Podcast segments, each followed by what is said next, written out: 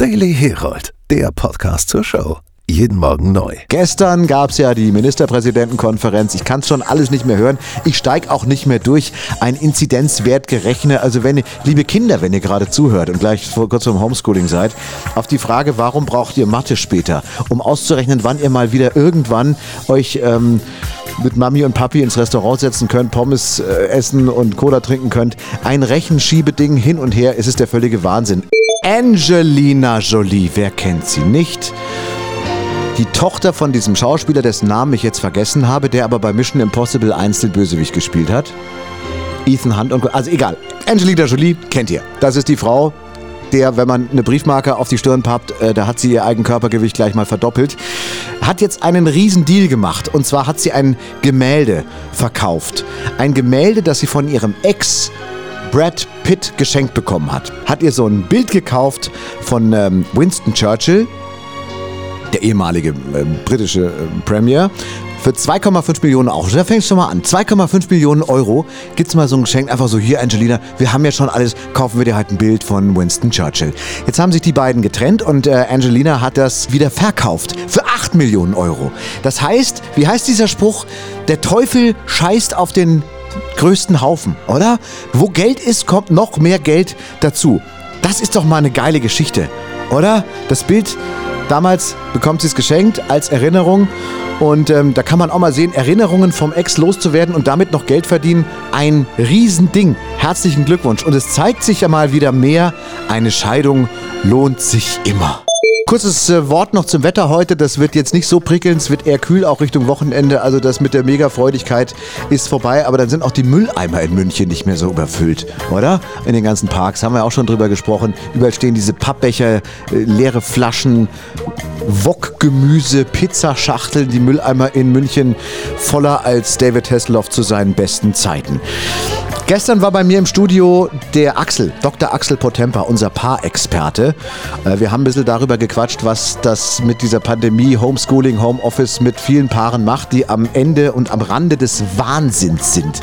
Das ist ja unfassbar. Jetzt sollen wir uns ja wieder treffen dürfen ab nächster Woche mit einer anderen Familie und oder fünf Personen. Also es ist ein bisschen lockerer in Sicht, aber viele halten es nicht durch. So auch Nasan Eckes übrigens, 44 Jahre jung, hat sich jetzt getrennt. Er aus von ähm, Julian Kohl oder Kohl oder wie der heißt.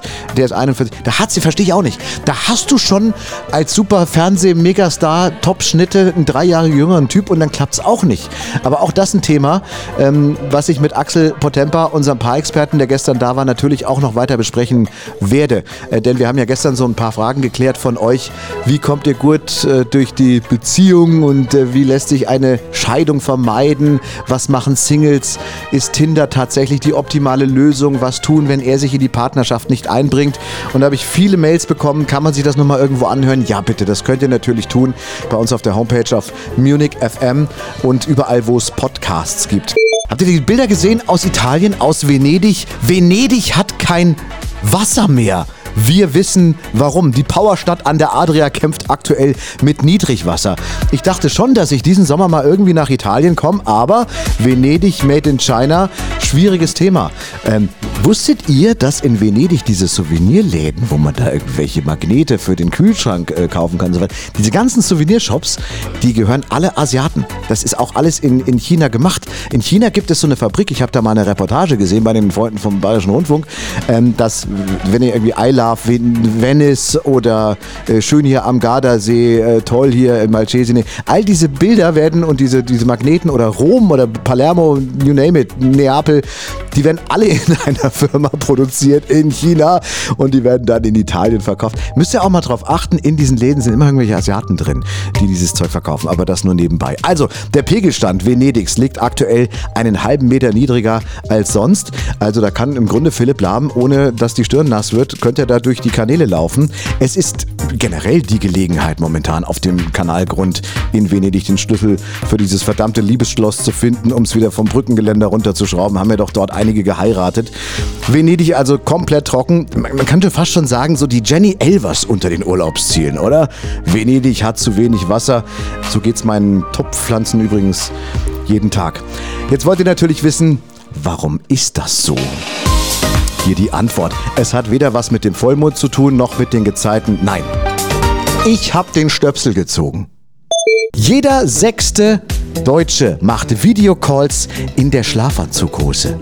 In der Schlafanzughose. Das heißt, aus dem Bett rauspurzeln mit der Schlafanzughose zum Rechner und dann vielleicht noch ein Hemd oben drüber in die Kamera geschaut und lustig ist es. Wir haben mir die Frage gestellt, warum die Schlafanzughose? Ich glaube, es liegt daran einfach, weil es die einzige Hose ist, die uns hier noch passt, oder? Nach dem ewigen Fressen. Da wird Microsoft Teams zu Microsoft in Teams. Uh. Ich mache das übrigens auch. Ich trage auch immer eine Schlafanzughose, weil es einfach praktisch ist. Mega praktisch. Kommst aus dem Bett raus, Rechner an, kannst losgehen. Allerdings, ich habe ein Problem. Jetzt kommt der Frühling. Es wird wärmer. Und im Sommer schlafe ich eigentlich immer nackt. Können wir in vier, fünf, sechs, acht, zehn Wochen wieder in die Biergärten gehen. Willkommen zur Herold Show. An, äh, am Tag danach, Tag 1 nach der MPK gestern, wann macht die Gastro wieder auf?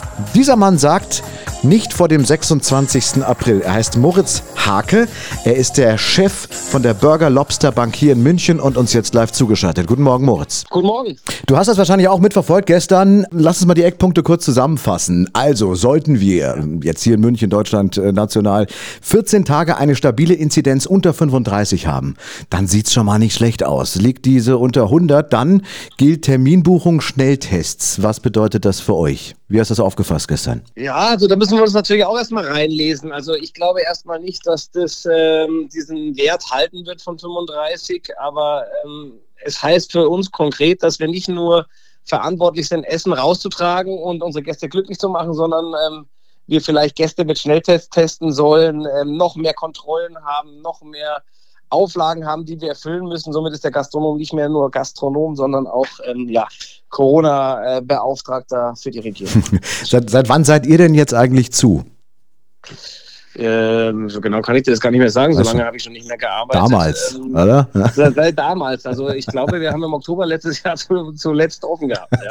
Wie, wie, reagieren denn die Gäste? Gab es da schon, äh, schon Feedback? Gibt es Voranmeldungen oder Wartelisten? Klar, also, ähm, wir haben zum Glück viele Freunde und Stammgäste, die natürlich auf der Liste stehen und sagen, erster Tag, wenn wir kommen, ähm, wollen wir unbedingt einen Tisch haben, aber wir haben im Burger Lobster zum Beispiel gute 100 Sitzplätze. Ich glaube nicht, dass wenn wir am ersten Tag aufsperren, gleich 100 Plätze belegen dürfen. Ja. Und das ist, glaube ich, das größte Problem für die Gastronomen. Die sperren auf, haben die vollen Kosten wieder, aber dürfen nur mit geringeren Gästen arbeiten und das wird viele, glaube ich, in die große Krise stürzen. Wichtig für all deine Stammgäste, die gerade zuhören, also wenn ihr einen Tisch braucht, dann müsst ihr nicht jetzt warten, bis die Burger Lobster Bank wieder aufmacht, da könnt ihr auch bei Obi oder bei Click and Collect könnt ihr euch einen Tisch bestellen. Ihr ich glaube, ich versteigere die einfach oder verlose die über dich in deiner Sendung. Das wäre doch mal. Nein, aber jetzt nochmal eben Spaß beiseite. Seid ihr im Standby-Modus oder ja. pennt ihr den ja, ganzen Tag? Ja, wir sind im Standby-Modus. Ich glaube mal, jeder Betrieb, der äh, frisch kocht, braucht eine gute Woche Vorbereitung, um einfach die Kühlhäuser voll zu machen, Soßen, Suppen und diese ganze Vorbereitungsphase einfach zu durchleben. Also eine gute Woche bräuchten wir. Trennwände, Hygienekonzepte und Maßnahmen haben wir beim letzten Lockdown schon bewiesen, dass wir diese haben. Also wir könnten theoretisch ähm, anfangen, ausgenommen ist natürlich jetzt diese Sachen mit Schnelltests und Kontrollen und Pipapo. Da müsste man jetzt mal auf die neuen Auflagen warten, was kommt, aber wir könnten innerhalb von einer Woche starten. Und dafür braucht es ja auch noch eine gewisse Vorbereitung für den Moment. Vielen Dank, ähm, ja. Moritz Hake, der Chef der Burger Lobster Bank und dem äh, Weinhaus Neuner. Ähm, also äh, bleibt abzuwarten, inwieweit sich das denn umsetzen lässt, tatsächlich, wenn die Gastro wieder offen öffnen könnte. Dich um die Uhrzeit zu erwischen, ist ein Gastronom während der Pandemie, dass du schon wach bist. Bist du noch wach? Ich würde mal sagen, sagen, ich und viele meiner Kollegen gehen in der Regel um die Uhrzeit oder ein, zwei Stunden früher ins Bett, aber dadurch, dass wir abends keine Gäste bewirten dürfen, sind wir halt auch um 20 Uhr zu Hause auf der Couch. Was machst denn du oder was hast du in den letzten Wochen und Monaten gemacht, deine Gastronomie-Freunde? Das, das ist ja schwierig. Ihr müsst ja eigentlich immer Standby sein, oder? So ist es. Also wir warten jeden Tag. Ähm, ich bin auch, äh, man glaubt es kaum, jeden Tag im Büro. Wir beschäftigen uns ganz, ganz viel mit äh, Auflagen, Hygienemaßnahmen. Was können wir noch machen? Wo können wir noch besser werden? Wir bereiten uns darauf vor, um endlich wieder aufzusperren, denn die Nachfrage ist groß. Mit Terminbuchungen und Schnelltests könnte es möglicherweise gehen, dass wir mal wieder äh, auch in die Biergärten gehen können, bei einer Inzidenz von unter 35, die dann 14 Tage stabil ist oder unter 100, wenn oder weiß der Kuckuck, am Ende steigt ja keiner mehr durch. Woher bezieht denn ihr eure Infos? Kuckuck, Kuckuck, viel Glück. Eben aus der gleichen Quelle, wo, glaube ich, alle sich die Infos rausziehen, aus der Presse, aus den Konferenzen, aus den Newslettern. Also es ist nicht so, dass wir da gesonderte Bereiche haben, wo wir uns informieren können. Wie ist es mit euren äh, Köchen und dem Personal? Die müssen ja auch mal wieder dann irgendwann auf Zack gebracht werden. Ich sag mal jetzt, also ich war die Woche beim Friseur, das wirkte noch etwas eckig äh, ja, umständlich. Das Personal leidet natürlich sehr. Also einerseits ist natürlich mal fürs Personal finanziell ein Riesenproblem. Die Trinkgelder in der Gastronomie sind einfach essentiell für alle Mitarbeiter. Das ist immer Punkt eins. Und Punkt zwei ist, ein Koch ähm, steht sieben, acht Stunden in der Küche. Der steht am Herd mit gebücktem Rücken, schneidet, schnippelt, steht am Ofen ähm, die Zeit, dass ein Koch sieben, acht Stunden wieder volle Leistung bringen kann, aber auch das Nachtgeschäft, nehmen die Diskos bei uns auf der anderen Straßenseite 089, wo die Leute morgens drei, vier Uhr morgens noch ähm, dir und mir, wenn wir leicht angetrunken sind, schöne Getränke servieren. Ja. Ähm, mit Musik, Stress und betrunkenen Leuten muss man auch erstmal wieder umgehen können. Also ich glaube, das wird eine längere Einarbeitungsphase. So, da stehen die da sieben Stunden in der Küche. Ich spendiere den Jungs mal vielleicht einen Barhocker oder so, dass die nicht so schwer zu tun haben.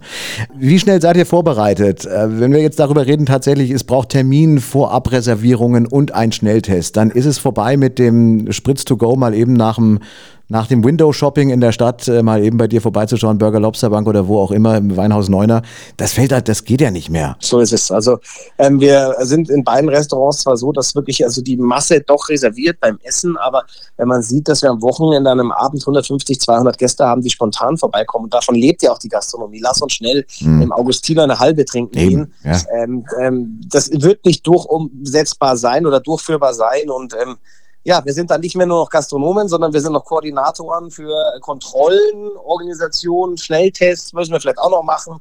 Ja, und zahlen muss das Ganze ja auch irgendjemand. Nächste Woche begrüßen wir hier ab Montag, ich darf es jetzt mal ganz offiziell machen, eine neue Kollegin. Ihr kennt sie vielleicht noch. Ich habe mit ihr schon mal gemeinsam moderiert und wir hatten einen riesen, einen riesen Spaß. Ich möchte nicht zu viel verraten, aber sie hat, ich weiß gar nicht, 80 Oktrilliarden Follower bei Insta und bei, was hier, TikTok. Klick-Klack, Tick-Tack.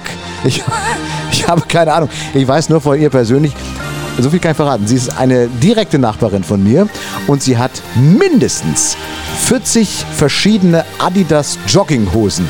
Und am Montag wird sie hier im Studio stehen und morgen hier in der Show werde ich euch dann auch verraten, wer es sein wird. Bleibt dran, das wird mega. Immer von Montag bis Samstag. Die Herold Show. Live von 6 bis 10. Und die ganze Show täglich frisch zum Nachhören im aktuellen Podcast auf Munich FM und überall, wo es Podcasts gibt.